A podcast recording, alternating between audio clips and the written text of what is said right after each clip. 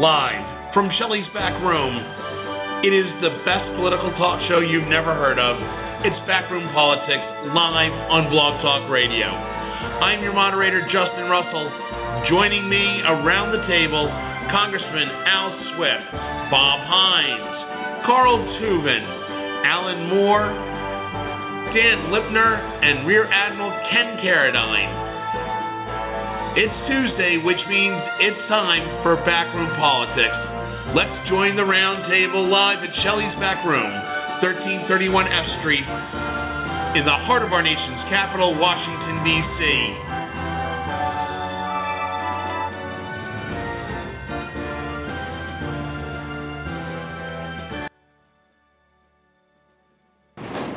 afternoon out there in Radio Land. It is Tuesday, which means it is time for the best political talk show you've never heard of. It is Backroom Politics live from Shelley's Backroom, 1331 F Street, in the heart of our nation's capital, Washington, D.C. Joining me as they do every Tuesday to my left, he is the former floor chief for then Minority Leader Congressman Gerald R. Ford. He is the former Vice President of Government Affairs for the National Broadcasting Corporation.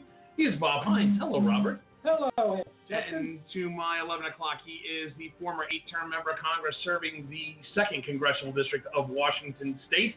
He is Congressman Al Swift. Hello, Congressman. Hi. And it, into the mic, Congressman. Into the mic. Got to get close. Hi. There we go. That's, okay, that was a, that was a little creepy, Congressman. To my one o'clock position, he is the retired one-star admiral from your United States Navy, Admiral Admiral Ken Carradine. Hello, Admiral Ken. Hello, Justin. nice, nice.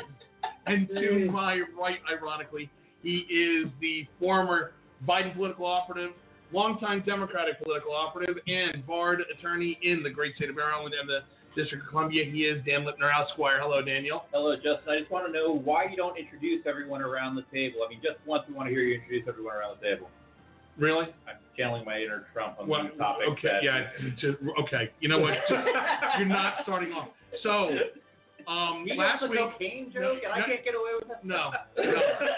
So last week, I so last last part of last week, uh, last Thursday, Friday, I am in Florida, and I am riding out a hurricane with my parents, which nobody should ever do, and my phone just starts blowing up, and no, not like a normal Samsung note. my phone just starts vibrating and vibrating constantly, and I'm like trying to save battery because we have no power. And the thing about it is, as I am sitting there, everybody's texting me from Washington, hey, have you seen the Trump tape? Well, one, I don't have power, so no. But when I do get power, oh, sweet mother of Access Hollywood, that is glorious. so, for those of you who have not seen this, last week it was released by the Washington Post. Uh, Donald Trump is in a uh, a bus RV with Access Hollywood. Uh, anchor then anchor Billy Bush, who's now on the Today Show. Not anymore. Not anymore. Uh, they're writing in, and Donald Trump makes some really, really. I think that what is the right word here? Would you call them misogynistic remarks, sexist remarks? He talks about like grabbing stupid. women by like the stupid. genitals. Asshole remark. Eh, eh, yeah, Family show, Congressman. Family show. Well, then we shouldn't be talking about Donald Trump on. Well, and obviously not. No, no, So, the, yeah, the no, New no, no. York Times put, put that language on the front page the first time in its history. So, yeah, it's presidential candidate. Yeah, I, I- and, and so so basically, Donald Trump has this these remarks, which are just um, which which are just mind blowing. I can't even describe them. Uh, this then sends everybody into turmoil. It sends the RNC into turmoil, sends uh, pretty much a list of about 17 Republican members of Congress who have now bailed and rescinded their uh, Donald Trump endorsements. And it has just been an absolute nightmare for the Donald. So I want to start with you, Bob Hines. Um, number one, normally this is not something new. We know who Donald Trump is. Why is the GOP now bailing on him and going for the door? Why did it take this long? Well, I think that, uh, you know, neither party, uh, if they have some some member who is popular and well known, and is sometime a little bit off off the rails, they'll let it get by and let it go by and not stop.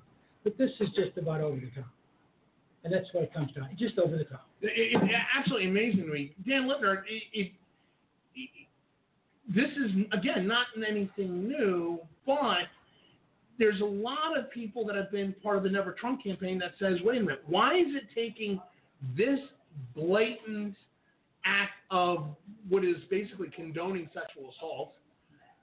And why is that now the catalyst? Why didn't they do this after the Mexicans are rapists and drug lords? Why didn't they do this after the John McCain is is is a is a uh, coward? Uh, none of this. Why this? Yeah, so the going after Miss Universe for getting fat, the uh, going after Muslims, going after other women. Uh, the best statement I've heard that seemed remarkably pointed um, was, yeah, apparently you're not allowed to go after white women in and for the Republican Party. That's the bridge That's too the, that's the line. That's the line. At least parts thereof. Yeah. Well, Admiral Ken, this we would have thought would have been a self-destructive move. I- I mean, immediately there are people in Congress calling for Donald Trump to step aside, uh, to let Pence be the top of the ticket, and have Rubio come in as VP. Is there any possible way that just when we think the Trump campaign is dead, he still survives this? This is Teflon. Well, I think equally troubling uh, from the, the fallout from the weekend have been the one or two uh, plain ordinary American uh, supporters that have shown up on, on television. Um, uh, specifically, a, a young woman, uh, I think down in the Carolinas today, who basically said, Hey, my dad and my brothers talk like this all the time. This doesn't matter to me. And I am amazed, quite frankly, that, that, that, that even most of his core following is staying with him. Um, I, I, I don't think anybody has ever seen a campaign that looks anything like this. Um, and I certainly have never heard a debate, a political debate, uh, like the one that I we're saw going to on talk about that like, too. like the one I saw on Sunday. But you know, uh, I think any other politician, any other politician, up to including any of the Clintons, uh, that would have been recorded on tape saying something like this, they'd be out. It'd be a done deal. But uh, apparently, I think that there's still going to be a large number of people who are still going to show up and vote for this guy in a few weeks. Denise Krepp joining, our Congressman Al, go I was going to say, Hitler could say things to a group of brown shirts that he probably couldn't get away with with, with, with other with, with other uh, Germans. I mean, these people are just welded to him, and I think he can do nothing wrong in their eyes. De- Denise Krepp joining us better late than never. And the the the question to you is, Republican women. There are still Republican women that are solidly in Trump's camp, and they they say he's apologized. Did the apology work as far as keeping the women in his base going? there are two two sets of women. The First, there's the rabid Trump only that the admiral just talked about um, that have excused the potty mouth, and I'm You, you appalled. mean those actually infected with rabies, right? Yes, Yeah. yeah. We'll, we'll just go there. Yeah, uh, and I'm appalled at that group of women. Uh, but there is another subset, and um, they're gone. They're, they're just gone. I mean, th- th- there's no way they will vote for Trump. That um, they're gone. End of story. I, I mean, Dan Littner, you have a thought. Well, I mean, that's the thing with the uh, for trying to put it in the most forgiving light. I don't even say positive, but forgiving light. Uh, Trump saying it was locker room conversation, and you know, amongst the guys around the table, and Denise, you served as well, so I'm certain you've heard people say horrible things. And I actually got into, ironically, a locker room conversation about this at my gym this weekend, and and we really spent some time thinking about well, what's the difference? And and the mulling it over, it's like, yeah, guys can say crass things, but it wasn't just crass things. It was actual physical assault he was talking about. This went beyond everything else. And the idea that any of that was forgive was forgivable is is none of us could come up with a rationale as an adult male not to the the is even like childhood stupidity. He was 59 when he said this. I mean, there is there is no path to making that a tolerable, forgivable statement. Denise Krepp. and it's not only for women. It was a it was a one-two punch. It was the video um, and hearing uh, the way in which he was describing women and how he would control them, but it was also the comments that he made about his own daughter.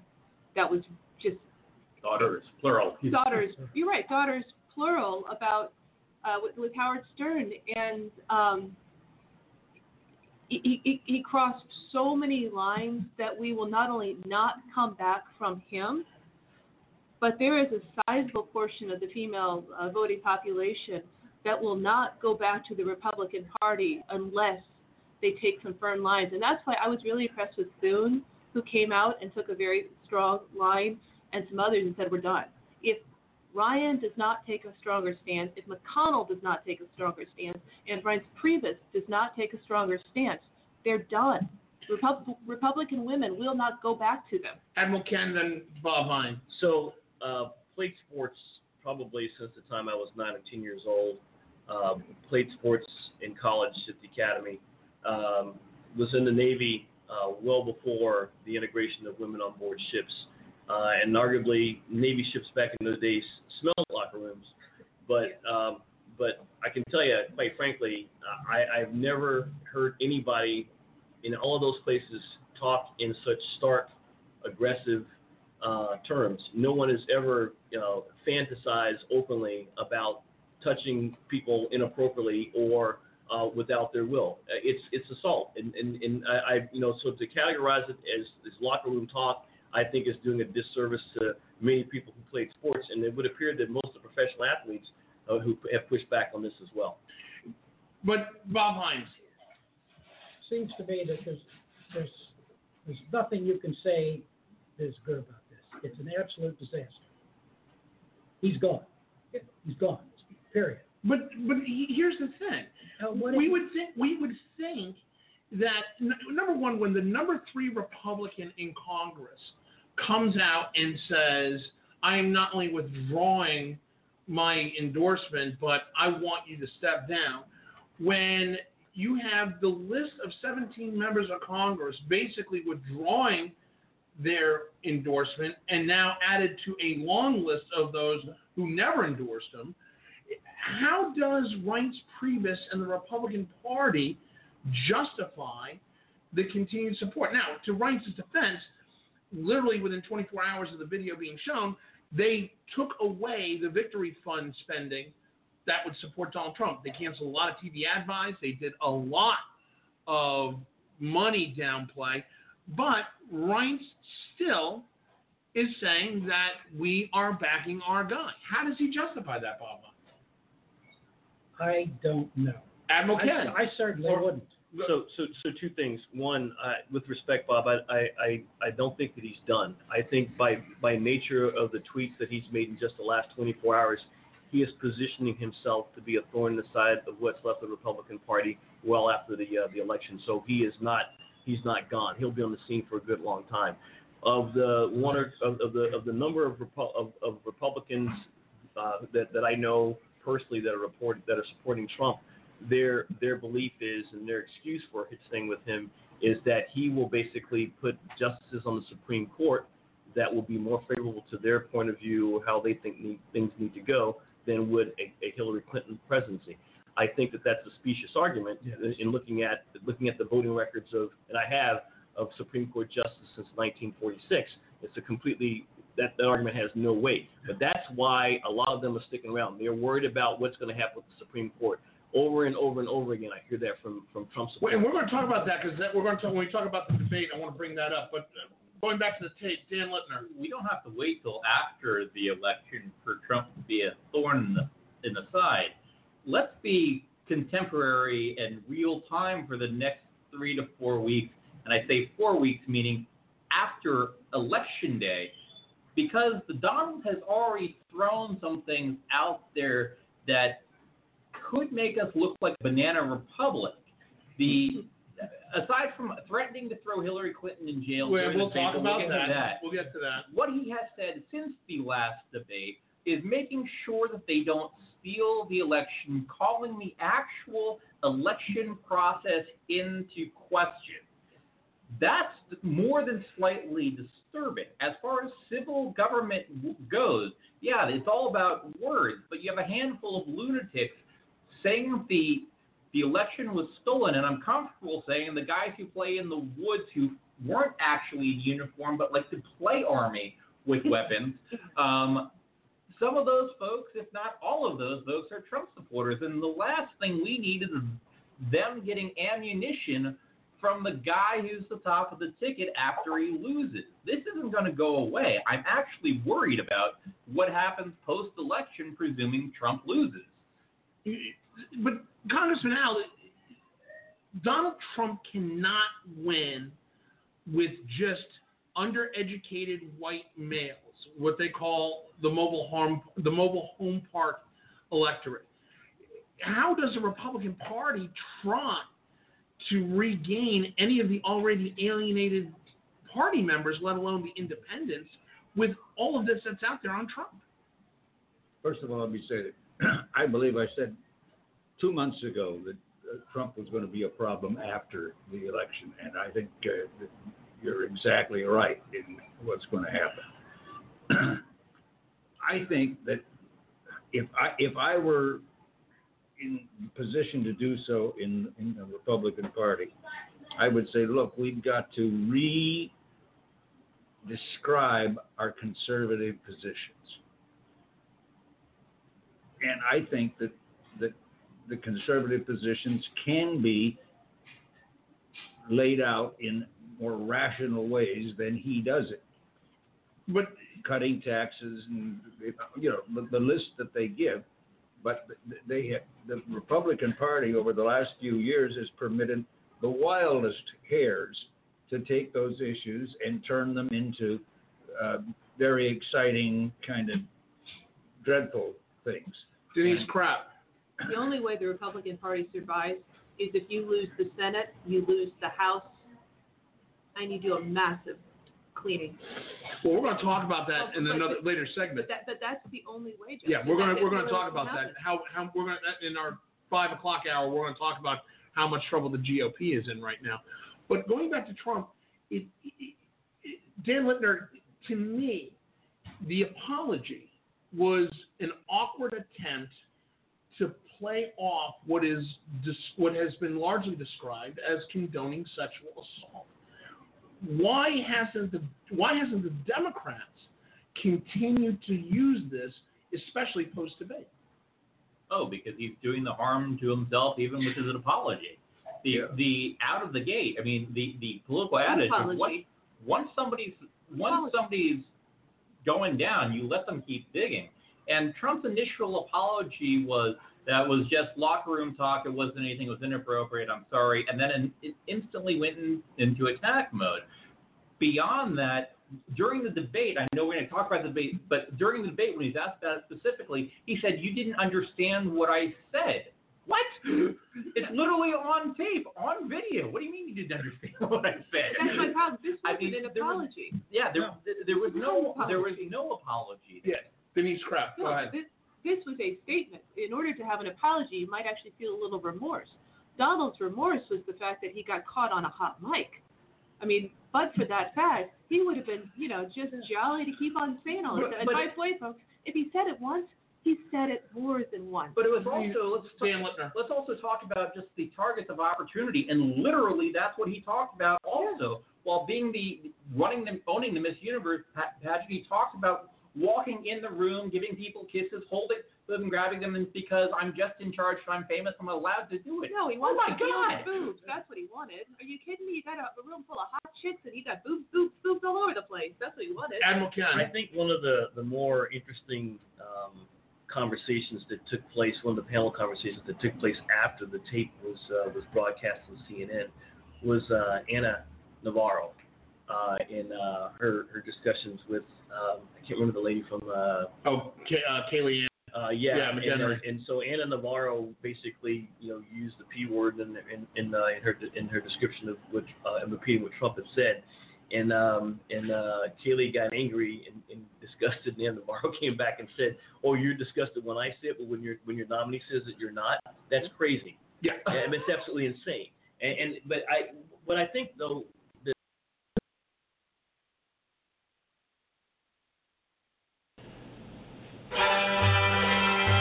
You know, Shelley's Backroom has been hosting Backroom Politics for seven years.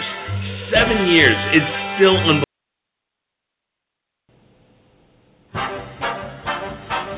You know, everybody thinks of Shelley's Backroom as a cigar spot in Washington, D.C. You know what the reality is? It is the cigar spot in D.C. Where else can you grab a great cocktail made by world renowned bartenders?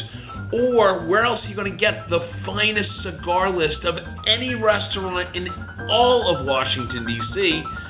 And then the great food. You come for the food. It can be the campfire wings, one pound of roasted, not fried, well seasoned, marinated jumbo chicken wings with choices of Shelley's honey mustard or blue cheese or ranch dressing. These are award winning wings. That's why you come to Shelley's.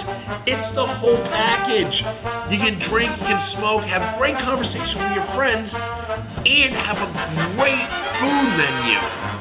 Shelley's Back Room, 1331 F Street, in the heart of our nation's capital, Washington, D.C. You know what? It is the place to be.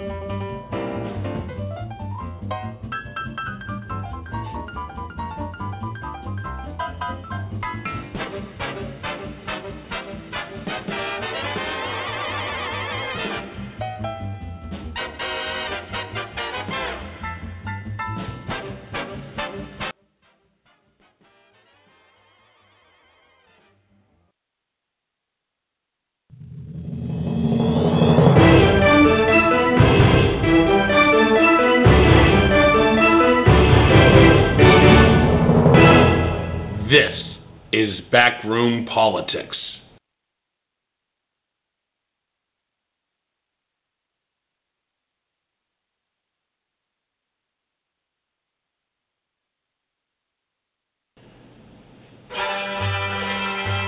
You know, Shelley's Backroom has been hosting Backroom Politics for seven years. Seven years. It's still unbelievable we've been doing it that long. But make no mistake about it, Shelley's Backroom is one of a kind in Washington, D.C.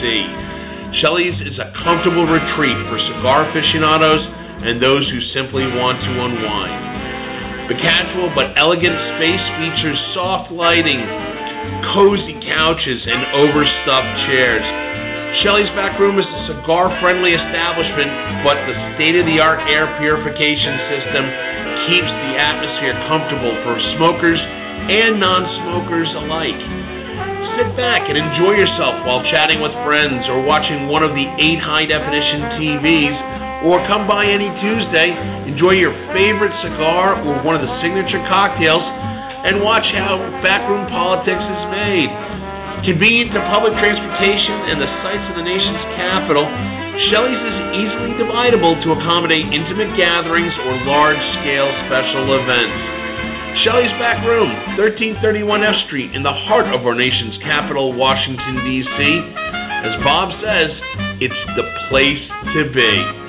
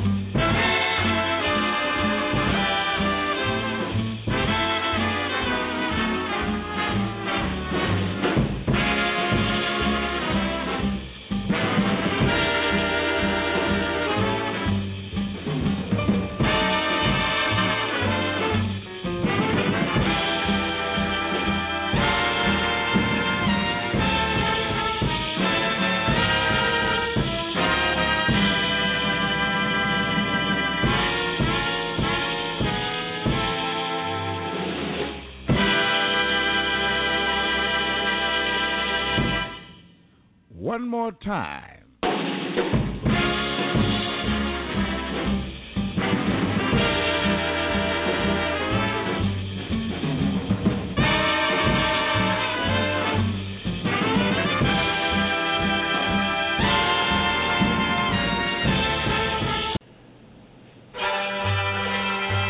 You know, Shelley's Backroom has been hosting Backroom Politics for seven years.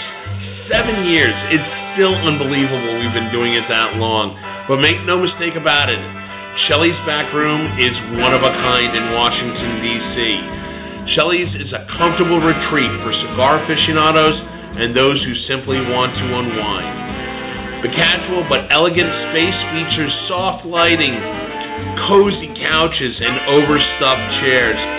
Shelley's Back Room is a cigar friendly establishment, but the state of the art air purification system keeps the atmosphere comfortable for smokers and non smokers alike.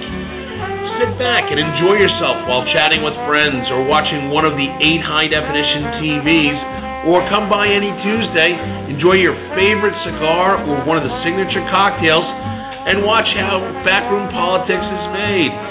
Convenient to public transportation and the sights of the nation's capital, Shelley's is easily dividable to accommodate intimate gatherings or large scale special events. Shelley's Back Room, 1331 F Street, in the heart of our nation's capital, Washington, D.C. As Bob says, it's the place to be.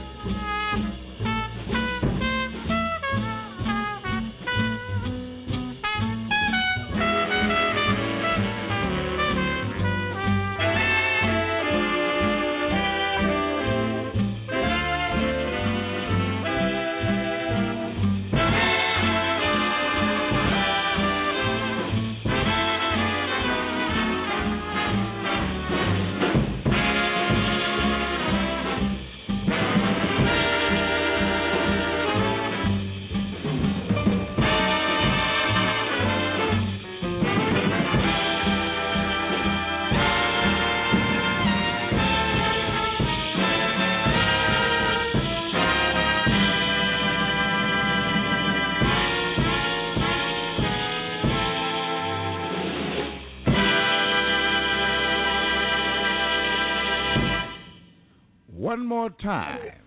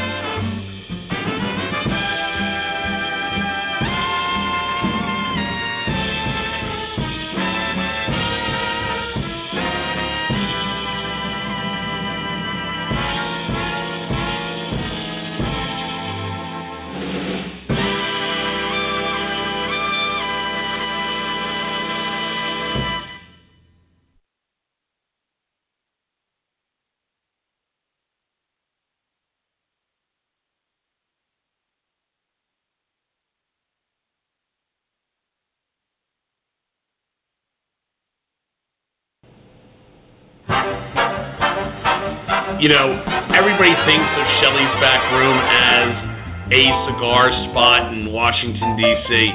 You know what the reality is? It is the cigar spot in D.C. Where else can you grab a great cocktail made by world renowned bartenders? Or where else are you going to get the finest cigar list of any restaurant in all of Washington, D.C.? And then the great food. You come for the food. It can be the campfire wings, one pound of roasted, not fried, well seasoned, marinated jumbo chicken wings with choices of Shelley's honey mustard or blue cheese or ranch dressing. These are award winning wings. That's why you come to Shelley's. It's the whole package. You can drink, you can smoke, have great conversation with your friends, and have a great food menu. Shelley's Back Room, 1331 F Street, in the heart of our nation's capital, Washington, D.C. You know what? It is the place to be.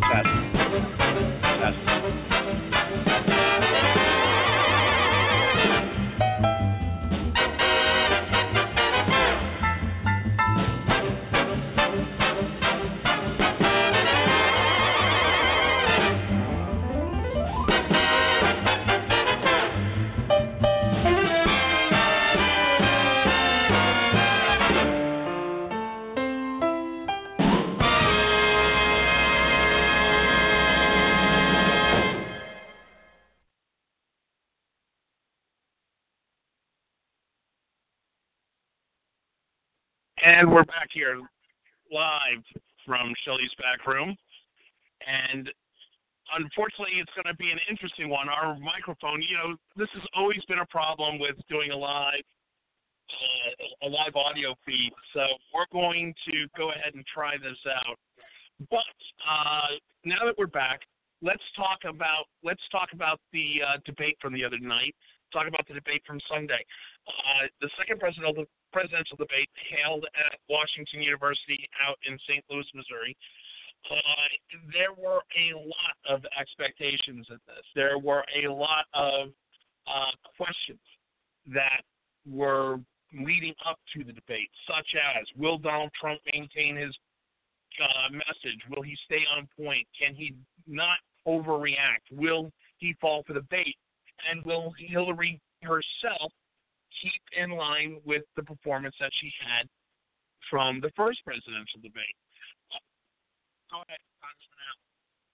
I think that one of the most amazing things to me is how she keeps her composure, uh, particularly in the last debate with uh, with Trump stalking the stage and standing behind her and directly in line with the cab camera, not an accident.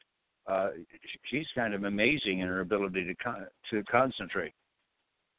Okay, that being said, did Hillary, the only thing Hillary could have done during that debate was do some damage to herself and her campaign.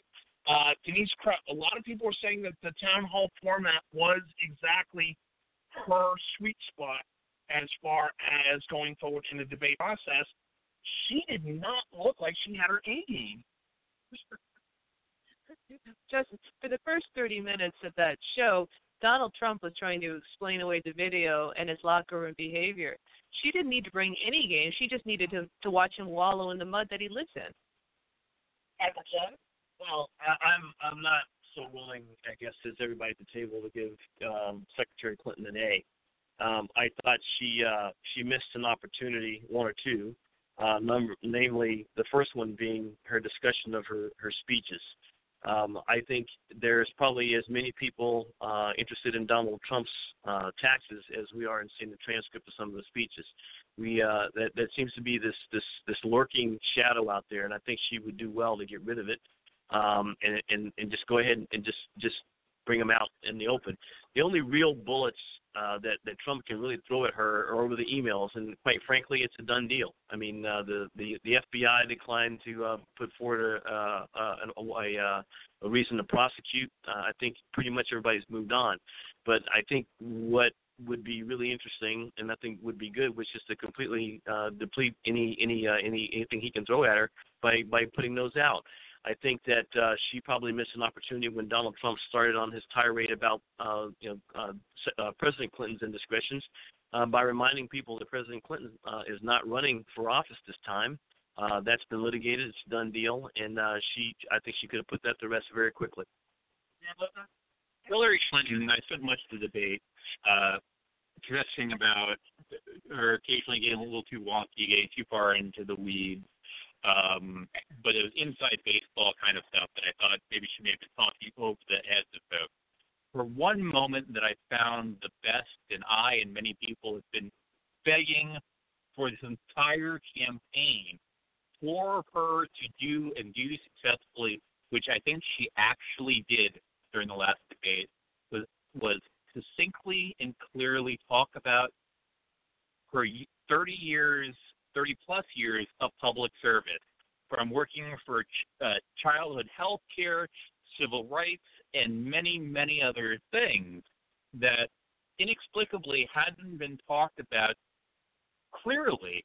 That she she isn't just the flash in the pan as as as Donald Trump is, who thinks any idea he's had he's the first person ever to have it.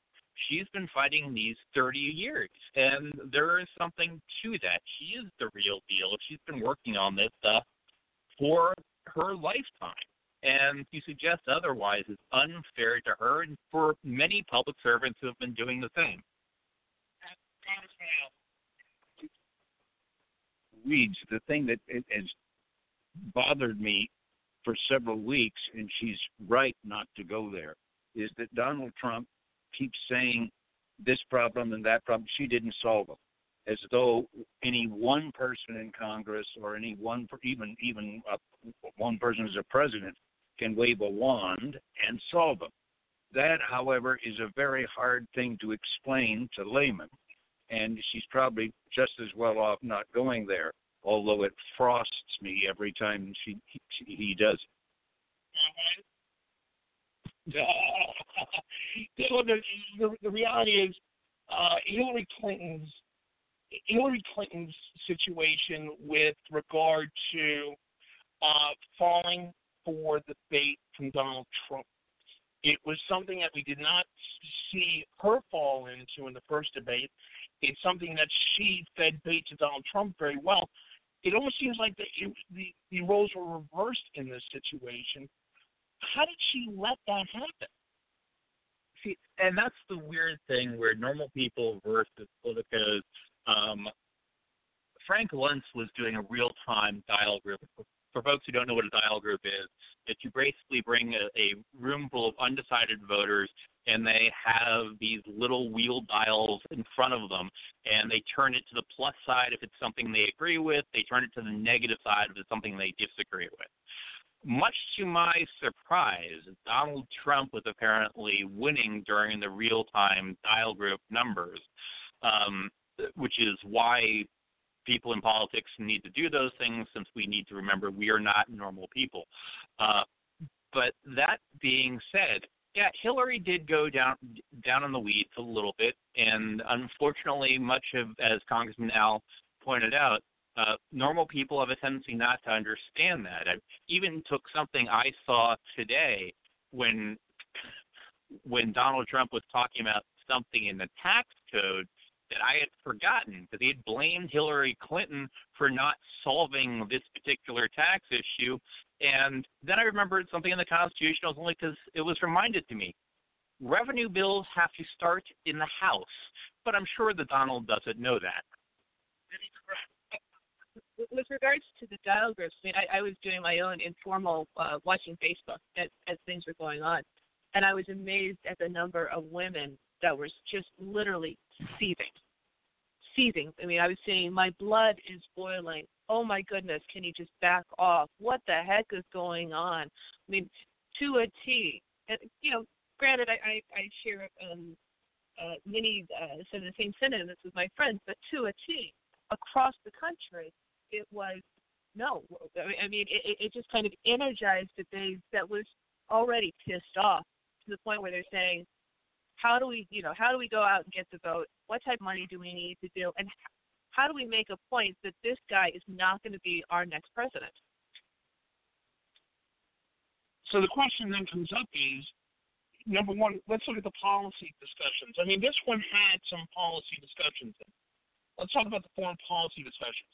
Donald Trump literally showed no capacity for having the ability to understand foreign policy in any realm of reality. Let's talk about Syria, for example. When he makes comments like Aleppo has fallen, last time I checked, Aleppo was still in blood. Uh, let's talk about Donald Trump and the comment he made about, uh, you know, the the understanding of saying that well, oh, everybody is left there. You know, they should just leave. Yeah, they should leave. How, where are they going to go? Where are they going to go, Admiral Ken? If they leave Aleppo, they're going to get killed by Syrian forces. Well, I, I think one of the things that that was was apparently clear, you know, to I guess anyone with a passing knowledge of how the government works is how little uh, Donald Trump seemed to understand that as well as foreign policy. Um, the comment that caught me was his um, uh, description of the uh, the U.S. Uh, military's uh, nuclear capability. Um, you know, interestingly, of the the different areas that we have seen reductions or cutbacks uh, to the point of concern has not been the, the U.S. Um, U.S.'s uh, military stature. It's pretty good. It's very good. Um, you know, the the thing that troubles me is that you know in a Trump presidency it'd be too good because I think you want to use them. So, and I, I said this tongue in cheek, and as I thought about it more and more, it was basically correct. Donald Trump talked in more detail about how he would sexually harass or sexually assault women than he did about any of his foreign policy issues or domestic policy issues. painful to me. At one point, one of the one of the moderators, whose name, uh, the woman whose name I, I don't know, Martha Raddatz, actually interrupted him because he said, "Well, there, there's no reason not to do it." It's like, well, yeah, there is a reason to do it, and it's actually military strategy to do it.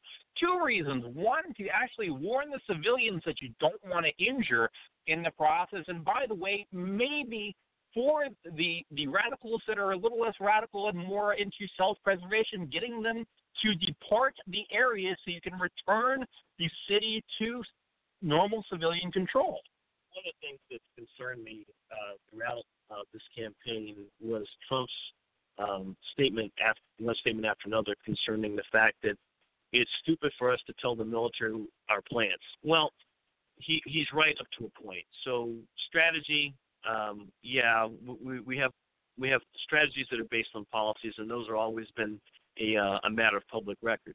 But when you get down to the operational and tactical level of what you're going to do, that's the part that's ne- never publicized. And I think what we're asking for uh, Donald Trump to do is just to give us some idea what his policy and what his strategies would be that would be any different than what we've seen so far. And I'm not sure if I missed anything, but I don't think I saw that on uh, on Sunday. Well, I mean, that's the thing with Donald Trump. I mean, he thinks that Operation Overlord, aka D-Day, that the Germans didn't know it was coming. They just didn't know quite where or when, but it wasn't revealing the entirety of it. They were pairing, but it was a it was a bait and switch as far as location. But the Donald seemed to pretend like that didn't doesn't matter how this worked. Even Korea, he talked about Douglas MacArthur. The United Nations had authorized the use of force only twice in its history had done so, and that was the first time said that this was going to happen. It's only a matter of how. That's not revealing the entirety of the plan. I found it interesting that I mentioned Douglas MacArthur. Douglas MacArthur was removed from his job by President Truman because he was an egotistical nitwit. I mean, to, to say that Douglas MacArthur is rolling in its grave because of what's going on is to um, well, it's, it's to misunderstand uh, what was going on with Douglas MacArthur.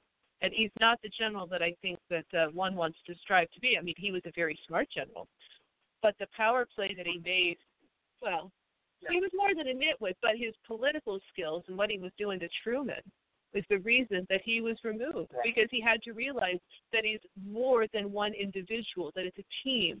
And for Donald to realize that, exactly, that's the problem. Truman was once asked after he left the presidency if he remembered when he got off the plane and was bothered that MacArthur didn't salute him. His resp- this is well after he left the White House. Truman's response was, "Damn right it bothered me. I'm president of the United States."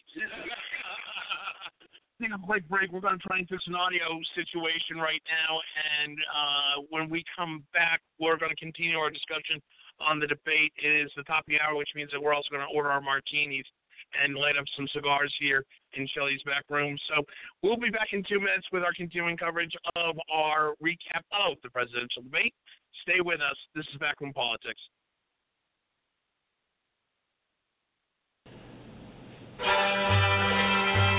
You know, Shelley's Backroom has been hosting Backroom Politics for seven years. Seven years. It's still unbelievable we've been doing it that long. But make no mistake about it, Shelley's Backroom is one of a kind in Washington, D.C. Shelley's is a comfortable retreat for cigar aficionados and those who simply want to unwind. The casual but elegant space features soft lighting, cozy couches, and overstuffed chairs. Shelley's Back Room is a cigar friendly establishment, but the state of the art air purification system keeps the atmosphere comfortable for smokers and non smokers alike. Sit back and enjoy yourself while chatting with friends or watching one of the eight high definition TVs, or come by any Tuesday, enjoy your favorite cigar or one of the signature cocktails, and watch how backroom politics is made. Convenient to public transportation and the sites of the nation's capital, Shelley's is easily dividable to accommodate intimate gatherings or large scale special events. Shelley's Back Room, 1331 F Street, in the heart of our nation's capital, Washington, D.C. As Bob says, it's the place to be.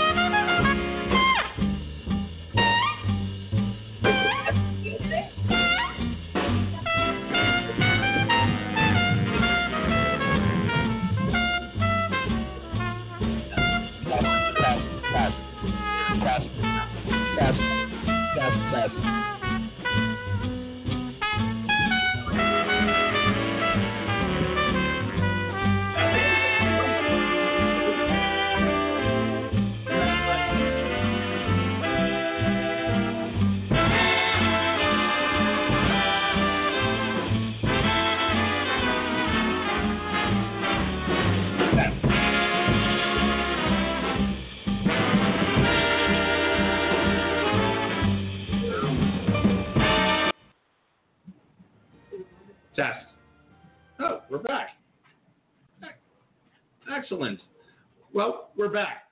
Let's do the joiner music. Hold on.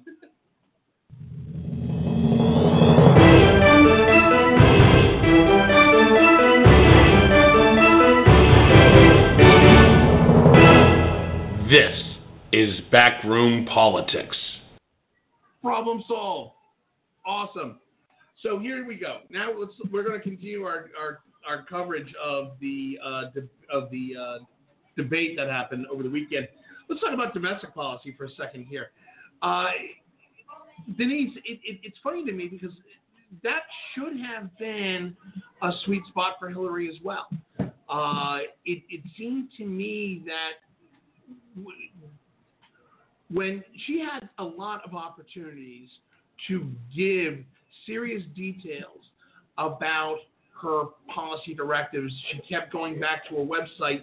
It seemed to me that it was a missed opportunity for her to really dig her heels in and say, I am the one that has true policy standards. I am the, here are my policies. How, here's how it's going to put money back in your pocket. Here's how it's going how I'm going to try and fix the racial divide.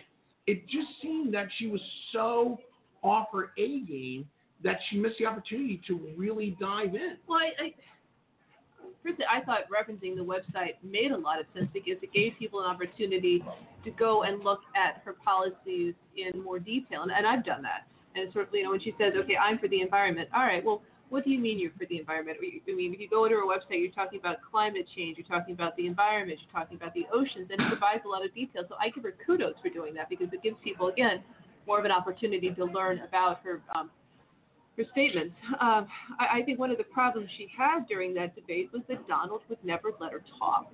That was extremely frustrating to watch him over and over again just come in. And, and so I, I think she continued the graciousness that she showed and the calm, serene demeanor because my God was he loaded for bear. And he just kept going for her. you're you're kind of shrugging your. Yeah, so at the end of the debate, I think Donald talked for 40.2 minutes and she talked for 39 point some minutes. So both of them got pretty much equal time.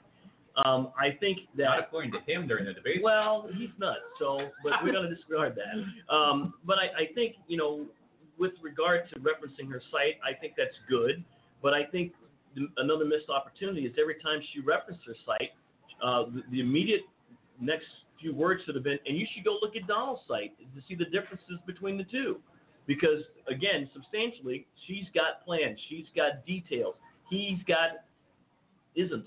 But but Bob Hines, yeah, yeah. But Bob, Bob Hines, you know, Donald Trump touted his tax plan and was saying that you know he's going to put money back in the pockets of the middle class, make the middle class strong again.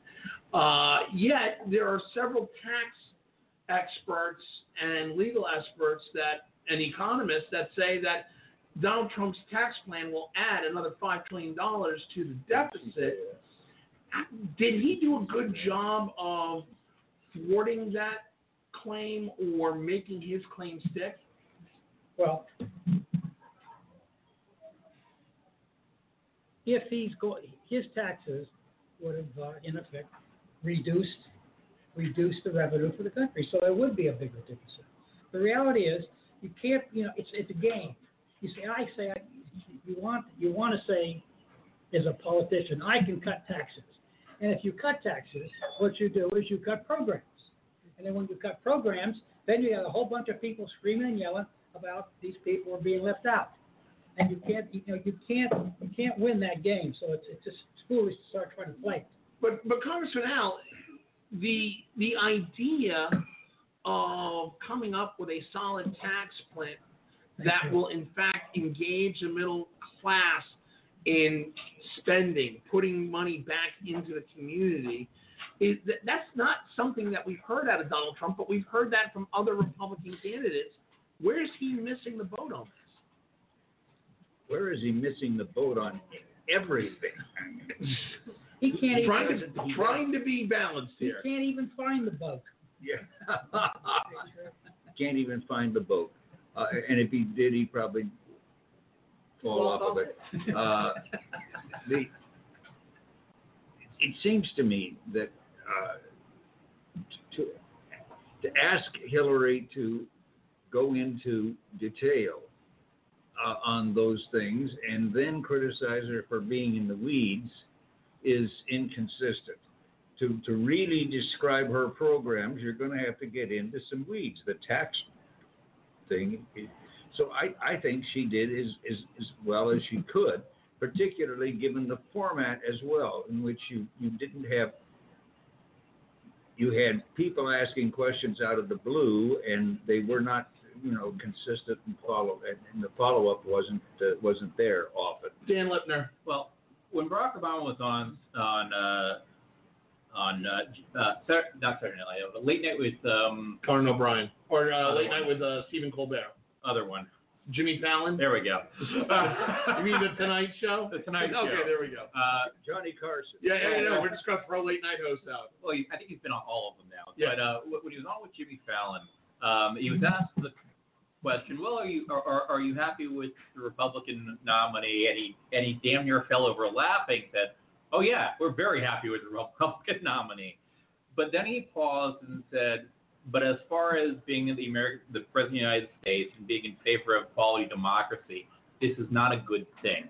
Because it makes it impossible to have a real conversation when one side, in this case, the standard bearer, is utterly devoid of facts. I mean, getting into a conversation where, uh, if, and Bob, you can correct me um, uh, on this history.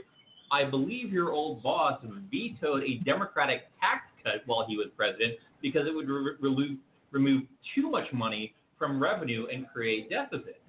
And Yes. a- as far as that goes, it's pretty straightforward. You have programs you want to do, and they have to be paid for in some way, shape, or form. And while you can cross your fingers for growth that is going to occur, taxes are kind of the only way you can assure there will be money coming in. But, but let, me, let me finish that point. If Hillary had do- dove into the weeds when Donald Trump had simply said, I'm going to cut this by 20%, it's going to be huge, and do away with Obamacare and replace it with simply something better. My God, how do you respond when the when your opponent has simply just said something better with not as though he's had a year to come up with the something better. Yeah, but And he was just going to do it. right, He didn't have the Congress deal with. He was just going to do it. very Like true. that. Let's talk about trade, for example, because Hillary hit a home run with trade. Donald Trump brought up China about eight million times in the trade talk during the debate, and when he brought up cheap Chinese steel, Hillary, I gotta give her credit, was right on target when she said, "Wait a minute, you're buying the cheap steel to build your darn buildings with." And she also said they were dumping, And yeah, and, and dumping cheap steel which he bought. which, by the way, and again for our listeners, dumping is actually a trade term that is used to refer to you are actually pricing your materials at a substandard rate, potentially even at a loss to drive out competitors. It actually has meaning. It's not just a random statement. And we've been, we filed complaints against uh, the Chinese and the World Trade Organization and other um, international bodies because of this dumping. So More than once. Yeah, So what happens if dear Donald becomes president? Will he uh, pull those complaints back, or will he say, no, no, just keep on dumping, and there go the uh, the coal and the steel and the you know the metal manufacturers here in the United States? If not so blind sunglasses trust that his children are just going to be running. but, but now here's the question though, Admiral Ken, does is there a fear in the Trump camp that in fact they will pull records where it shows that Donald Trump is buying dumped steel from China? I, think that anybody in that campaign um, that's that's really with that's really with it uh, needs to be fearful that they'll pull records of, of any kind with them because now every time uh, every time you lift uh, even the smallest piece of furniture, the cockroaches just start running around. I think that quite frankly, if they're not going back and, and, and looking at everything and building a defense, they're not worth the money that, that, that, that Trump is paying them. Denise Krepp. And this is where the steel is going to hurt him in some unexpected places. One of the biggest steel manufacturers in the United States is out of North Carolina. It's called Nucor. So you, you've got them coming out of uh, the Western Carolinas. You've got Pennsylvania. You'll have Ohio. You'll have some of the Rust Belt states that all of a sudden are waking up and going, hey, wait a second. We lost our jobs to the Chinese because they were making substandard steel, and this Yahoo is not only using it, but he's going to continue to use it as president of the United States. Do I want to vote for him? And, and that that will hit. That's that's a direct hit for Hillary. But but but, but here's the thing though, Admiral, Admiral Ken, is that it, it seems to me that what Denise describes is a logical mindset to go into the voting booth, but it's not resonating with the Rust Belt states And- where you see Trump It actually closing. It should have started. It should have started. It should have started with the smallest things, and that's the thing that he wears around his neck, his ties. He has basically been a user of foreign labor to produce a cheaper product that he can sell at a at a at a great profit for most of his most of his his career. Why wouldn't Hillary bring that up in the trade discussion? Why was that a missed opportunity for her, Congressman Allen? Well, she brought up the steel. But there are there are plenty, plenty of other uh, other items that I mean, his ties, his suits, uh, you know, name them. Well, yeah, you want a, you want another list. I, I- I don't think I don't think in a debate running a list like that is particularly useful. But I but I think though it, it can be used to drive home the point that this is a guy who's talking to um, a, a, a group of people who feel that the system that the system has not only um, uh, left them out, but it is basically pushing them into um, in, into just worst the worst cases of, of economic stability. And the same guy is going to turn around and, and change the laws when he's been taking advantage of them the whole time. That the, the, it, it, it, That's it, a good it, it flies in the face of any kind of rationality. But I agree with you. Bob Hines, let's talk a little bit about the debate in general. Uh, one of the criticisms that a lot of people had about Donald Trump was uh, that Donald Trump kept yelling at Anderson Cooper from CNN and Martha Raddatz from ABC, complaining about he wasn't giving enough time. He at one time said this is rigged. Uh, he made all kinds of just crazy accusations at the moderators. Have you ever seen anything like that in a presidential debate before? No, and I think it was, it was just a stupid thing to do, and I think it just exposes him for what he is. And they handled it very well. They did a good job. I think, I Bill Maher has the best taking, line on taking him on at some length was was the best example of where she wasn't letting him get away with it. Now, here's the question: Is uh, we, we've had our friend Frank Fahrenkopf on the show a couple of times. Uh, Frank Fahrenkopf, the Republican representative as the co-chair for the Presidential Debate Commission, does Donald Trump's performance, as far as attacking the moderators for doing their job, does that is that going to send Frank Fahrenkopf and the rest of the commission to sit down with them and say you cannot do this, or do they let this slide? What good would it do? What do? good would it do? There's only one Yeah. more debate. Yeah, look, look. He's gonna, Trump's gonna do what he's gonna do. There's no way you're gonna stop him unless you hang him off the drive. So he you was just, criticized so much in the first debate for doing it, and it didn't stop Didn't stop him in the second. Listen, Pete, the public gets the gets the picture. He's he's a black, big blabbermouth. And, and Denise Krepp. Well, here's the thought: Why don't we cancel the third debate? I mean, it, it, and, and I say that as a mom who refused to let her kids. We talked about this off air. Watch the debate. I, you know, when they panned through the TV, uh, through the crowd of Juanita Broaddrick and, and some of the others, and they started using the rape word even before the debate had begun.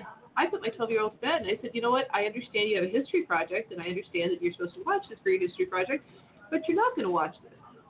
The content was so obscene, over the top, and unpresidential. Why would we as a country give him another opportunity to be a crass, bravado individual who does not even rise to the level of being a five-year-old? And and that's the thing. Dan Lipner. And I actually got permission to share this story on the air, so it, with Denise's reference. So two people, they're named Stacy Kerr and C.R. Woodard, both uh, rather well-known uh, political operatives within the Democratic community. Stacy worked for uh, for for Nancy Pelosi, and CR uh, worked for the DCCC as well as uh, several other uh, Democrats in high office on the Hill.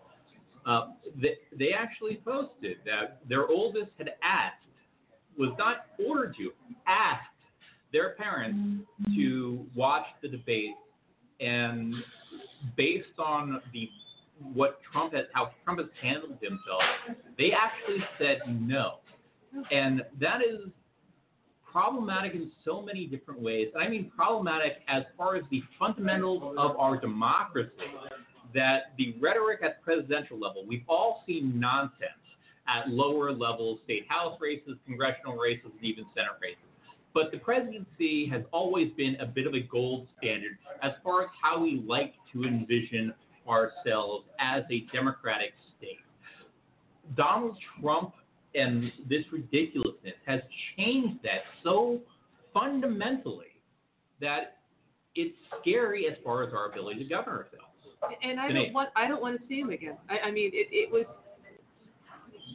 to have to tell my 12 year old, I'm sorry, you can't watch this because a future potential president of the United States can't manage to, um, oh, I don't know, behave himself is appalling. I mean, these are two individuals that are running for president of the United States. He is not acting presidential. he's lewd, he's obscene, he's rated R, and I'm being generous when I give him the rated R. Why are we subjecting ourselves? Cancel the third debate. Well, I mean, Bob, Bob Bob Hines worked for one of the guys who is widely regarded as one of the most decent human beings ever to occupy the White House. I mean, how do you think he would have responded to this?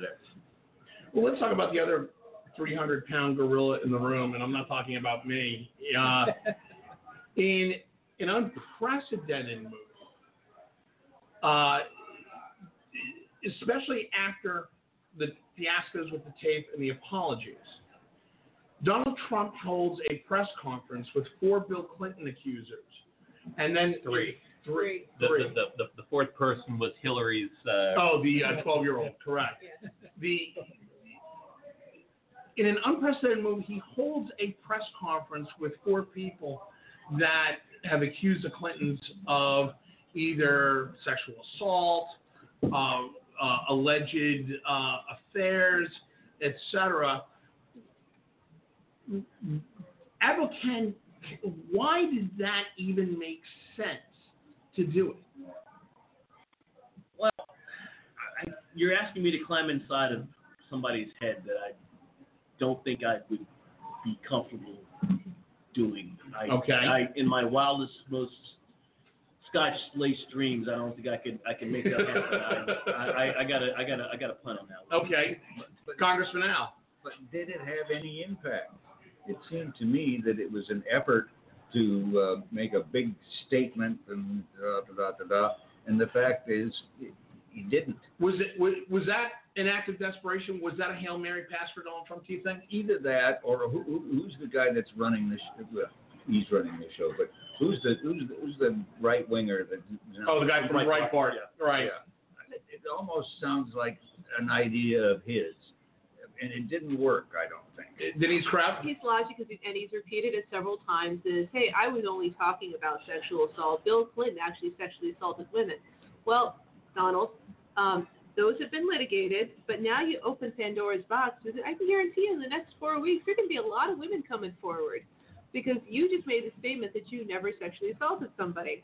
I'm willing to bet in the next 48, maybe 72 hours, we're going to have women coming And forward saying, yes, you did. Bob Hines, if if if, if, so stupid. if but if you're running the Trump campaign, Oh, knowing the guy, no, no, but if you're lot. but if you're running the Trump campaign, if I was running the Trump campaign, I would sit there and tell him, don't throw Ross at that glass house. That is dangerous territory Of course it is. for you. Yet the campaign continues to throw that out there, almost drawing a big target on the campaign itself. Doesn't that tell you that the campaign is in shreds? They don't know what they're doing, and they're it's just it's just foolhardiness. It's a mess. Well, It is it is no well organized group at all. They're just they're, they're just they have they have bought some time and they're just talking. And you can't Congressman Al. and you can't control, apparently, Donald Trump. He's had people try to control him, including his own children. Denise Krepp. And it didn't work. Denise Krepp. I'm good. Uh, You know, I um, had a conversation with somebody today, and I, I felt like I was reliving the '90s um, in not a pleasant way. Uh, apparently, Ivana, um, in the middle of the divorce proceedings, accused her husband of raping her. Right, which she rescinded. Which she rescinded. Yeah, you know what? I'm betting we're going to learn a lot more about that incident. Uh, I And- and- don't and- know. and- I, I don't and- think so. no, I- I you know, hope and- we don't. Uh, you know, but let me put it this way: A, he opened the door. Somebody's going to walk through it. B, I wish he had not opened the door because I don't want to go through it. And C, hold on, folks, because it's going to be nasty in the next three weeks. But let, let's talk a little bit of. Go ahead. Can I follow up on that? Yeah, So, go ahead. so the, the Trump campaign's done. Apparently, his senior advisors didn't know he was going to do that for starters. But beyond that, there I just not a couple months ago watched the HBO series or special on the Clarence Thomas confirmation hearings and the Anita, Anita Hill uh, questioning during the hearing. And um, my history on that was a little foggy, but I went back and looked it up. And, and a gentleman I worked for, uh, Joe Biden, chaired the committee and was not was was not well thought of in how he handled that. um, how professional politicians do things and maybe do things and admit they're wrong and apologize for things. Um, I looked at the timing and the history of things. Joe Biden, after the fact, after the criticism, mysteriously was also the author of the Violence Against Women Act, which came afterwards. So, so it's not. Am I certain there's a direct connection? No. Do I believe there's a remarkable, remarkable correlation and maybe seeing the mistake that was made and saying this is how I am going to atone for it? And by the way, atone for it with a public good. Um, that's how politicians do things, and not the bluster that is Trump. There is a way. Politics and politicians, it is a hard job. It is a real thing, and there's a way to go about doing things. And with Donald Trump, stunts and the reality television version of it simply is not how the world works. So we're gonna uh, Congressman Al real quick, and then I want to pivot real. I, I, I thought of something that Harry Truman said as Eisenhower was taking over. He said he's a general. He's used to telling people to do things, and they do them. But he's going to find out that he's going to tell people to do things, and they're not going to. They're not going to do it. Yeah. I want to pivot for a second because uh, as of today, other breaking news coming out of Washington D.C. and Trump Tower is uh, yesterday a emergency phone call happened from Reince Priebus to the RNC as a whole, and Reince and the the word coming out of RNC headquarters is that Reince Priebus has basically said that we are 100% behind Donald Trump. He is our candidate. We will continue to support the candidate.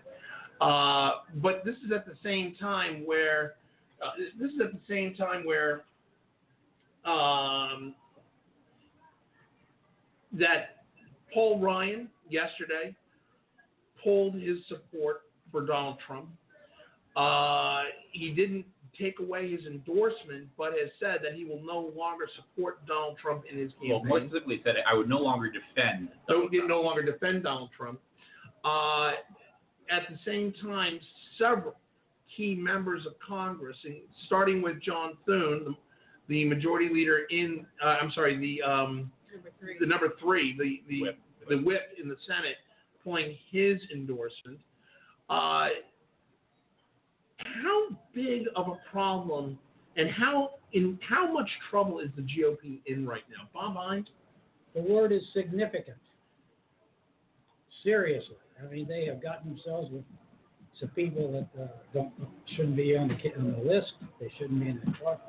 They have got themselves in a box, and uh, they don't seem to be willing to clean it up. That's what I think. Dan Lipner.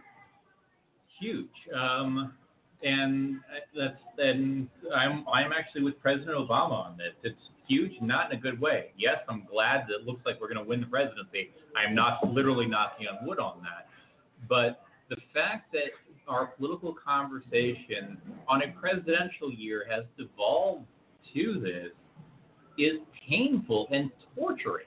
I mean, I actually consider Paul Ryan a decent human being that has a different perspective on, on how government can work, tax policy, and many other things.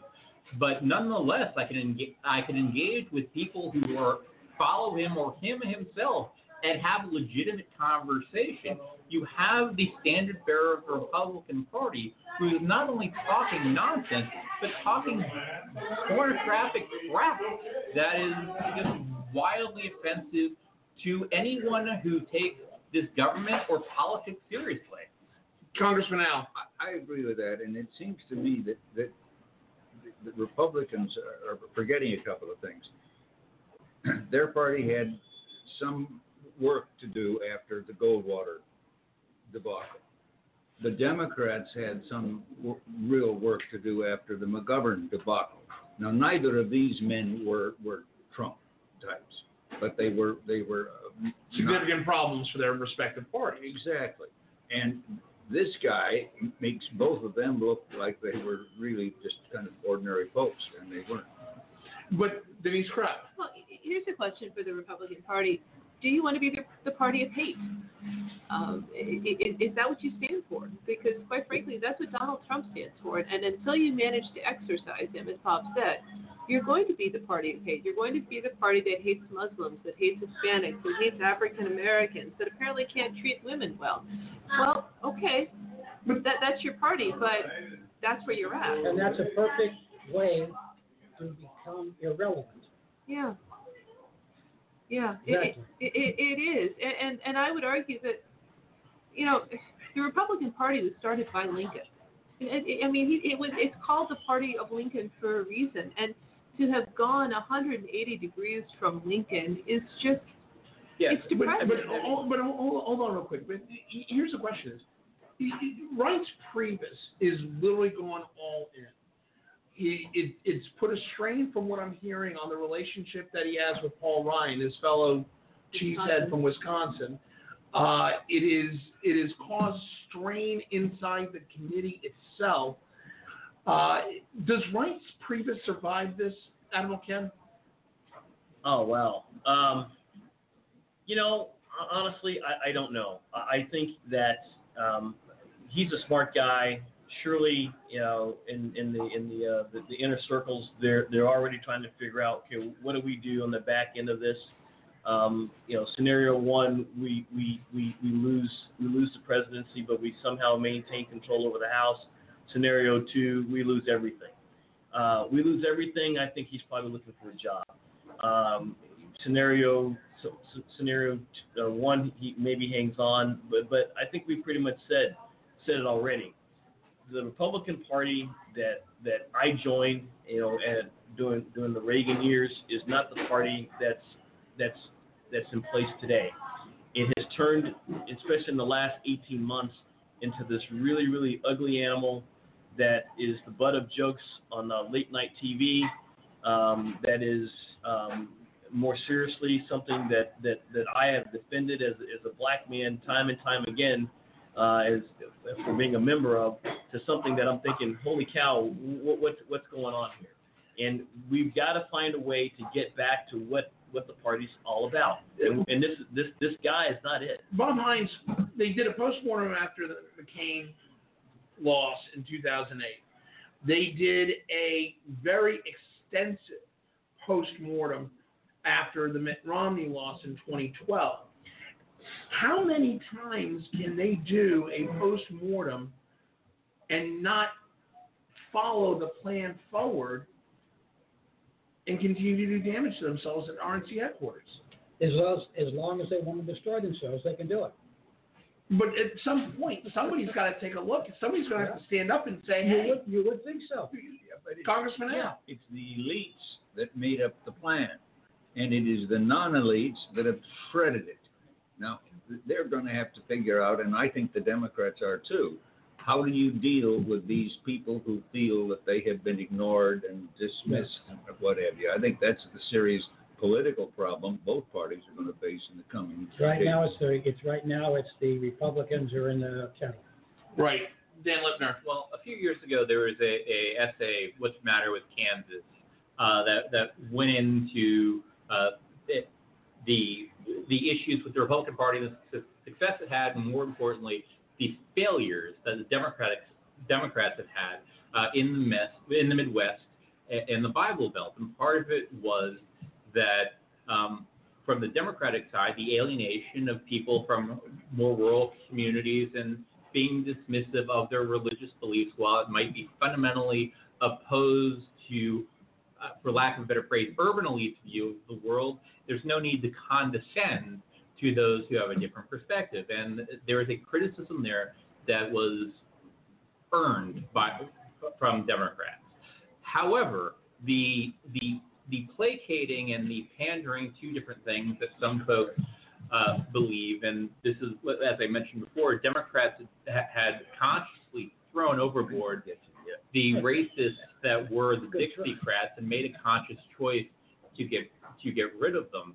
The question is, what does the Republican Party do when they've been playing footsies with folks that had said horrible things about the first African American president, said things that were just utter nonsense.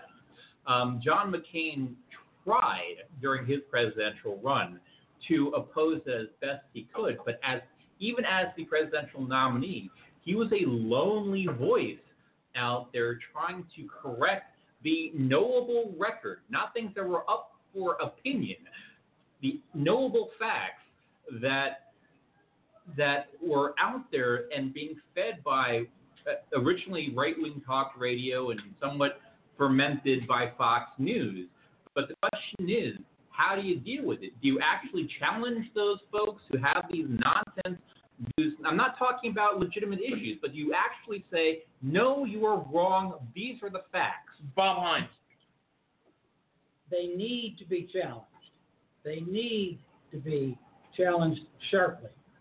It's not being done. It needs to be done. Hillary Clinton's got another problem right now. Though. Hillary Clinton's got email problems. This this uh, just within the past 72 hours, WikiLeaks has released a series of hacked emails from DNC and from Camp Hillary that uh, that are calling into question Campaign advice advisor Putin is very pleased. Yeah. but, but they but but here's the thing is the um, John Podesta has a real problem right now. Does the email problem with John Podesta and now dragging in uh, Donna Brazile, the interim chairwoman of the DNC, uh, Congressman Al, does this pose a problem for Camp Hillary? And does the email situation take away some of the wave that she's been riding? If Donald Trump were out of the picture, the answer would be a resounding yes. The fact is, Donald Trump muddies up all of that stuff, and she's going to get by. Admiral Ken. So you know the the the the, uh, the, the version of the story that I read uh, just prior to going on the air was that you know, the bottom line is that the fix was in on the side of the Democrats uh, from the very beginning. Um, opinion, true or true or not, you know the the issue here is that uh, that the, the Democratic Party uh, and the the Clinton campaign uh, has have, have failed uh, to, to exercise some electronic uh, communications discipline, and, and it's going to be yet something else they're going to have to worry about fending off attacks about uh, as they go into the last weeks of the election. This, along with again the speech transcripts. You know, both of these candidates, you know, do not present, um, I guess, the, the best of all possible um, opportunities for the for the country to vote on. Uh, I agree with Congressman Al. I think uh, absent Donald Trump and, and his antics and uh, the, the him him putting himself on the port for for other other forms of bad bad behavior, I think this probably would uh, would, would would end it um, in much the same way that I believe Trump's campaign ended last last Friday. But I don't think it's gonna it's gonna go anywhere big. But here's here's the bigger question is, you know, just at a time where the emails come out, it would make sense for Donald Trump to lay low. Dan Lipner, Well, Dan Lipner, what we're seeing. You want to hold your breath until that happens? And, But- and but- and grasshoppers carry 45s, Yeah. birdies wouldn't screw. Okay, okay. I've never heard that, that, that, line. that, is that, kinda that is awesome. that that that that That's that- from Texas, folks. Yeah, that's a, that's that's a Texas quote. Um, Dan Lipner, at a time when you think Donald Trump would want the uh, the email story to get legs and be at the top of the news cycle. Only if you like those legs. So he's very critical of them. Yes. Wow. Is that not But- true? But wait a minute. those But, true. but wait a minute. But he here's mentioned this about his daughter Tiffany while she was an infant. Uh, I mean, this no, is no, not but, out but, of bounds. no, no. But but here's the thing: is at a time when the emails come out that could be damaging to Hillary, he's tweeting out about how he starts a fight with Republican leadership with Paul Ryan, starts a Twitter war with John Thune, starts a Twitter war with John McCain. Why not just let it slide? Because he can't. Well, he, he can't. So and so I literally the, the latest email thing I only glanced at brief, uh, briefly, and I actually pulled it up uh, at the moment as far as John Podesta's quote cozy relationship with the press.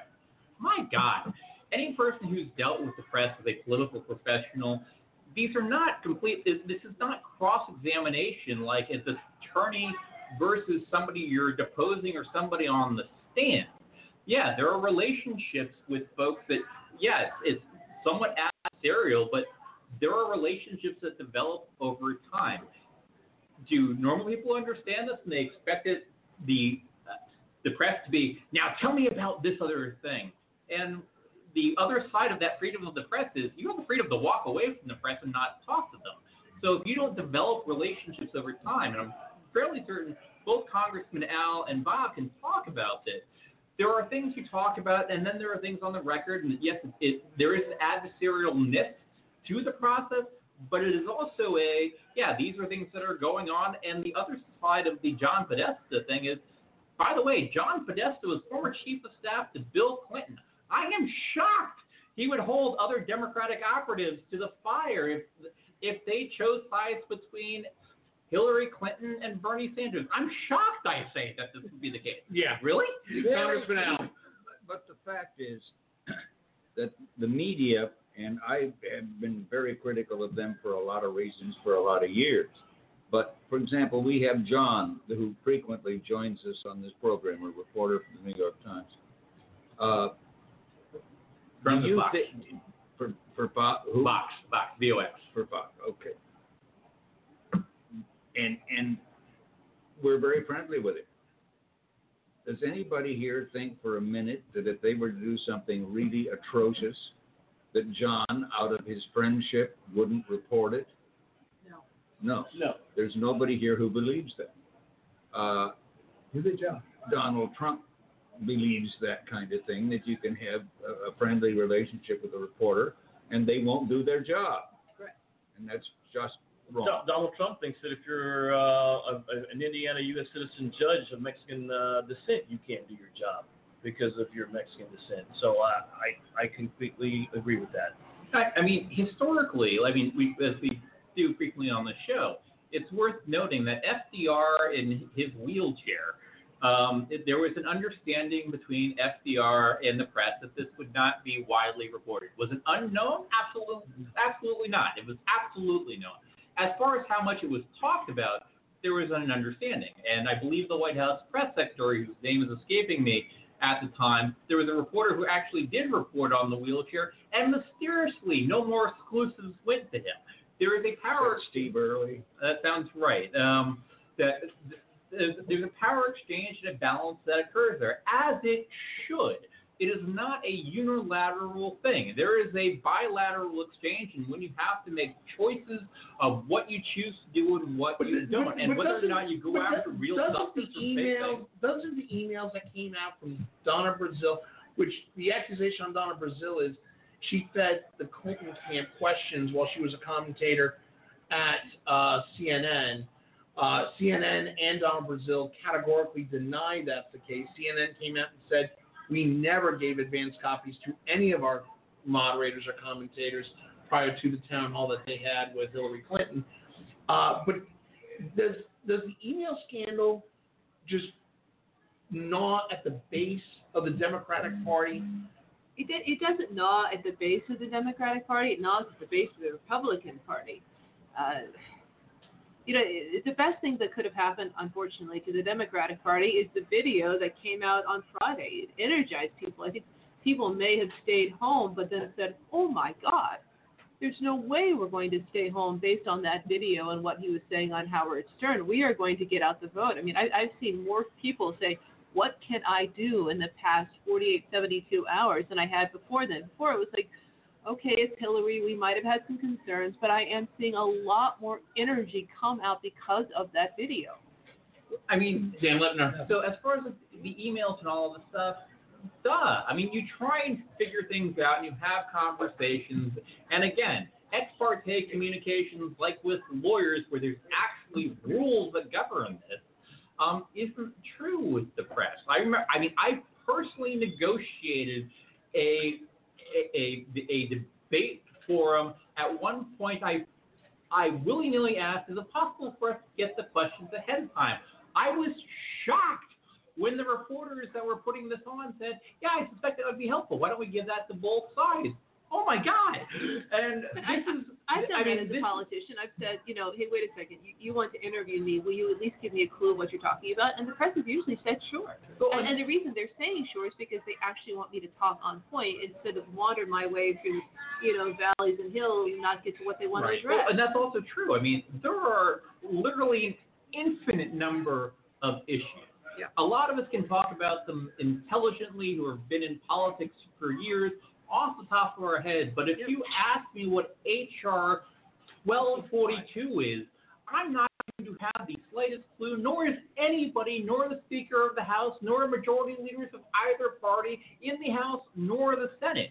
However, if you say that this is the issue, and by the way, would you like to delve into the woods on the particular uh, issues for or against this, that changes the conversation fundamentally. But in weird Republican Trump baseland, and I will Trump baseland, I did not insult all Republicans, Trump baseland, they somehow live in this world that people should know this stuff all off the top of their head, in spite of the fact their candidate knows nothing off the top nor bottom of his head. Right, right. I want to. There's there's one other piece to the video that came out on Friday, and Bob, I want to ask you.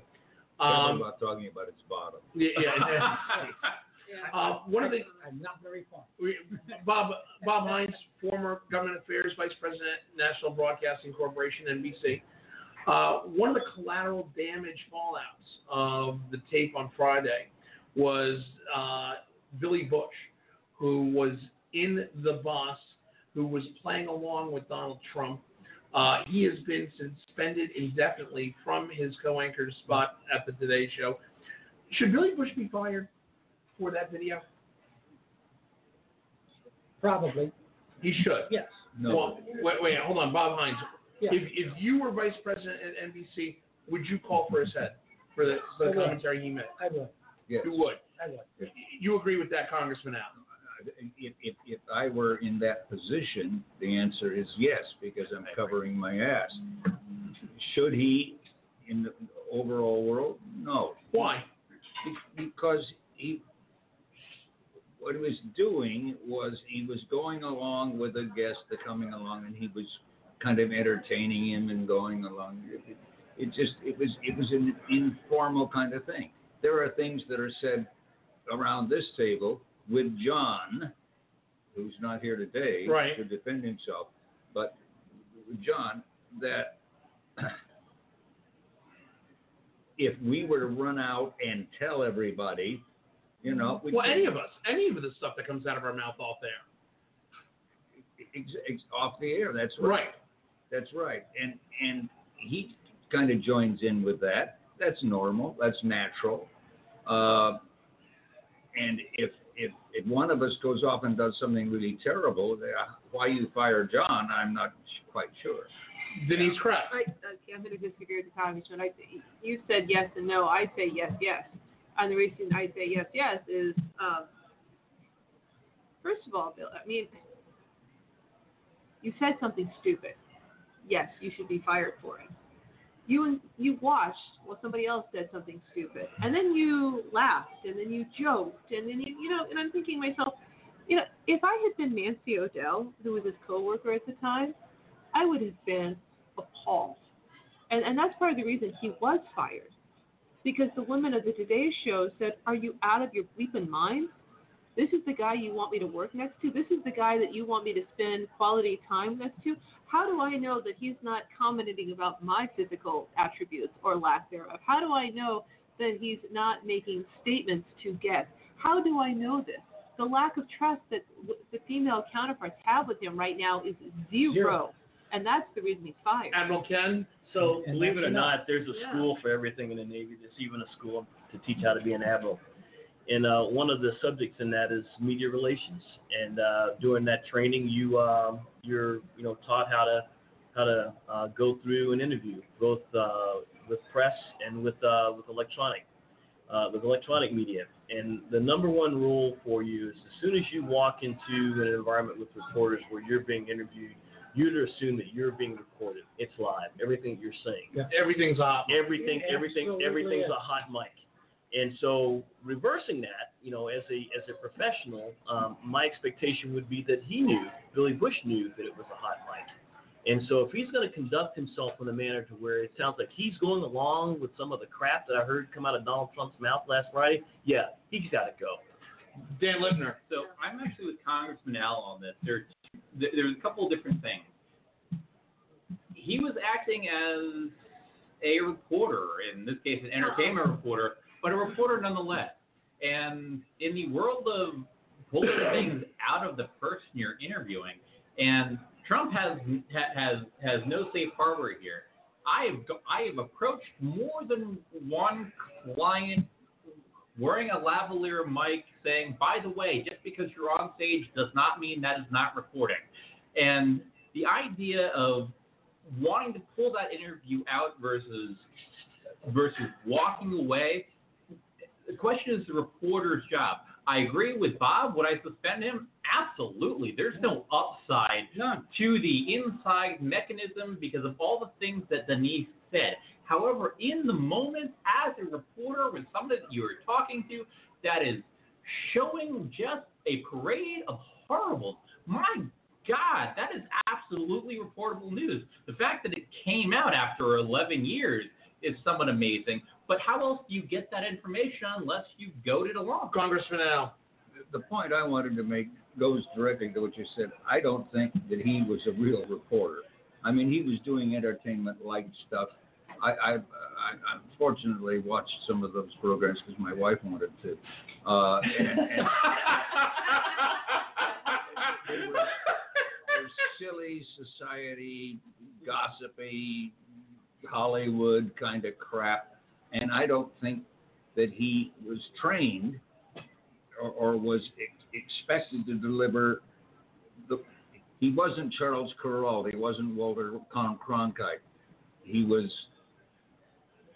He was reporting on whose latest movie came out. I, I, I- I just Mel Gibson has said some horrible things Hold on. outright. If you're a reporter out there, are you going to say, "My God, Mr. Gibson, that is anti-Semitic remark. This this interview is ending now." But guys, Den- Denise Krepp. he was also the cousin of a president and the uncle and the nephew of a president. If you're telling me a guy with the last name of Bush doesn't know and doesn't understand what comes out of his mouth could be problematic. I could name a Bush that didn't know what was coming Well, out I, I, I, understand, Congressman I understand that. But you know what? Just because you think that this is going to get you a story, do we think this is appropriate? I think the answer is no. And, and this is also why I, I'm really upset with Trump and his interaction with Howard But we wouldn't know it if he he didn't should do have it. said no. Admiral Ken. So, you know, going back to, I guess, commenting on what Dan said, you know, if if Billy Bush had been acting as a reporter trying to do a uh, an expose, see, I can I can go Trump into saying really really stupid things on air when uh, when he knows on air. That'd be one thing, but that's not that's not the case here. I mean, you know, it was. You know, I, I don't want to call it frat boy stuff because that's doing unnecessary uh, damn, uh, or, or, uh, shaming of fraternities, which I don't have an issue with. I, I don't. I'm not going to call it locker room banner for the same reason because that's that's not that's not appropriate either. It was just wrong. It was not a good environment. It was not a good setting. And the the fortunate truth of the matter is, we got one more piece of evidence to show that Donald Trump is not a good man. Well, and that's the thing. No, but but that's the As thing. It, as a former fraternity member, you're letting him off too easy. I would know. But I mean, that that is the thing. A, a, a reporter throwing his or her judgment in between, and I listened to what Billy Bush didn't say, which is essentially what the statement was. He, as far as far as I could tell, and I did not do a thorough listen, he did not actually say the parade of horrible things. He he did laugh He encouraged it. and and, and and and he probed the questions a little further, to which the Donald promptly not only dove in, but took a mouthful of water and spewed it all over the place and continued swimming in that lake for which he created. I mean, it is it a complicated issue? Absolutely, but the, the press ethics of it the if if he had said, uh, Mr. Trump, I feel that this is totally inappropriate, we would know this now about the Well, Donald. we wouldn't, but here's going to No. be the problem for NBC. If I understand correctly, because I did not watch the show, The Apprentice was on NBC. So now NBC's got a little problem. So they have Access Hollywood and those tapes, and they have all of the apprentice tapes. There's And I- already, already been reporting on that, that he's apparently said things in the quote boardroom setting of that to women in the Right, room. and, and that's that what, and that's what I was wondering about floor. because the, the one of the producers said if you think this is bad, watch what's the other stuff. But then I was also seeing reports saying that they're not going to release it. Well, NBC, I'm betting a lot of lawyers are combing through some tapes right now trying to figure out a what do they have, b how do they release it on themselves? Because if they don't, if they learned something about this one, somebody else will, and you know, lots of lessons learned here. Yeah, and I- I- I whatever is- Hold, hold on, whatever- Uh, Bob Hines. Whatever is there should come out as soon as possible. And they need to be the one to do it. That's exactly right. Congressman Al. I just wanted to- to note that probably the individual who most of all of his colleagues during a long period of time who, who gave the- answer of no comment was Ben Bradlee. Yeah, yeah, fair enough. Uh, real quickly, we we've kind of blown through the uh, the the show with the technical problems, so we're not going to have tell me a story real quick. Oh wait, oh wait, all right. Uh, it is now time for my favorite part of the show, Tell Me a Story, where we talk about news, innuendo, rumor, what we didn't cover on the show today. Bob Hines, do you have a story? I do not. Congressman Al? I think I just did mine with Ben Brad. There we go. Denise Krepp? Yeah, I, I referenced earlier that Senator Thune uh, came out and withdrew his support for uh, Donald Trump. That puts Senator Cornyn and Senator McConnell in a very interesting pickle right now. And, and so let's let's see what happens because I think, willing to bet, that if the Republicans lose the Senate, Senator Thune is going to make a power play against Senator McConnell, and he may gain support because he came out early against Trump. Ah. Admiral Ken, tell me a story. So um, during the debate, um, Donald Trump um attacked uh, Secretary Clinton on her comments uh, concerning some of his uh, supporters being a basket of deplorables, and uh, something for which she she apologized for making a statement. But I've has, I've since seen a couple of uh, of uh, commercials that Trump uh, supporters have put up, you know, where there's moms and dads and teachers and firemen and they're they're not deplorable. So I, I wanted to channel Jeff Foxworthy and uh, try to point out to to whom she she's she's she's talking. So if you think it's okay to conduct a religious test on immigrants, you might be a deplorable. If you think it's political correctness not to use offensive language based on race, religion, or gender, you might be deplorable. If you think it's okay to call your daughter a piece of anything, you're probably a deplorable. If you think it's okay to grope women or kiss them without their consent, you're deplorable. If you think Donald's comments on tape last week are okay, you are deplorable. Very good. Dan Lipner, tell me a story. Said. Um, so I got into an exchange on Facebook um, with a couple friends of mine who are Trump supporters, and one of the things they posted is they did a comparison of side by side of number of friends they had that were either following Trump's website or Hillary's website, and the numbers were pretty amazing. One person said I three in 40. Somebody else said I have two in 70. Somebody else had a shocking number, which was I think one in 150. Um, to What which are these numbers again? so the number of people who your friends on Facebook who are also following either Hillary Clinton or Donald Trump's Facebook pages. Um, I promptly poured a little water on it. Said, by the way, I am one of that 70 that is following Donald Trump. I think it's important to know what the other has, other side has to say. But then in follow up to that, I got I, no other way to describe it, but very sad at the thought. And there's a poem that came to mind, which I will only recite the last stanza. And I'm not doing now. the all good people agree and all good people say all n- nice people like us are we and everyone else is they Mm-hmm. and the the the poem is referring to people across the sea but unfortunately in the political context uh, that we are in we don't need to go across the sea but across the city across the town across the state or across our country and the Trump phenomenon, um, I really hope that if, presuming Hillary is elected president, she spends some quality time trying to make that not so. Uh, my story is the um, on our website, backroompolitics.org. Uh, we are now posting content written by uh, one of our our newest additions, Victoria Carradine, who happens to be the daughter of Admiral Ken Carradine. Uh, Victoria's posted some good stuff, continues to post.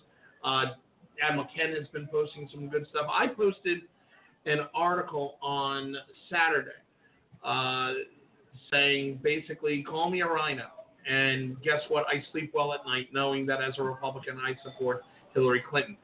Uh, the reality is there is a there is a solid block in the Republican Party that is having to hold their nose and support Hillary Clinton. And the article went a little viral. It started getting shares on Facebook, started going out to other media sources, and I've had a lot of people come back to me and say, the, Democrats have come back and said, wow, that was courageous. The people in my party continue to call me a rhino, a Republican in name only. The, the reality is, the basis of the story is who's not going to get us killed? Who's not going to embarrass us in the world stage? I'm not a huge fan of Hillary Clinton. I never have been. Uh, but when it comes down to the understanding of how government works, I kind of want somebody who's not going to blow it. And I encourage everybody, I encourage everybody to read the article on backroompolitics.org as well as the other great articles that are being posted up there. So that's my story for this week. Uh, but on behalf of Bob Hines, uh, Congressman Al Swift, Denise Krepp, Admiral Ken Carradine, Dan Littner, I'm your moderator, Justin Russell. We will be back next week live from Shelly's Back Room, 1331 F Street, in the heart of our nation's capital, Washington, D.C. Bob. The place to be. Absolutely. You can follow us on our website. Check out our daily content on backroompolitics.org. You can follow us on Twitter at backroompolitics. And you can also check out our postings on our friends at Sidewire, sidewire.com. Download the app. And you can also email your comments and concerns, Justin at backroompolitics.org. Uh, we will see you next Tuesday. Thanks for joining us, America. Good night. Good night. Good night.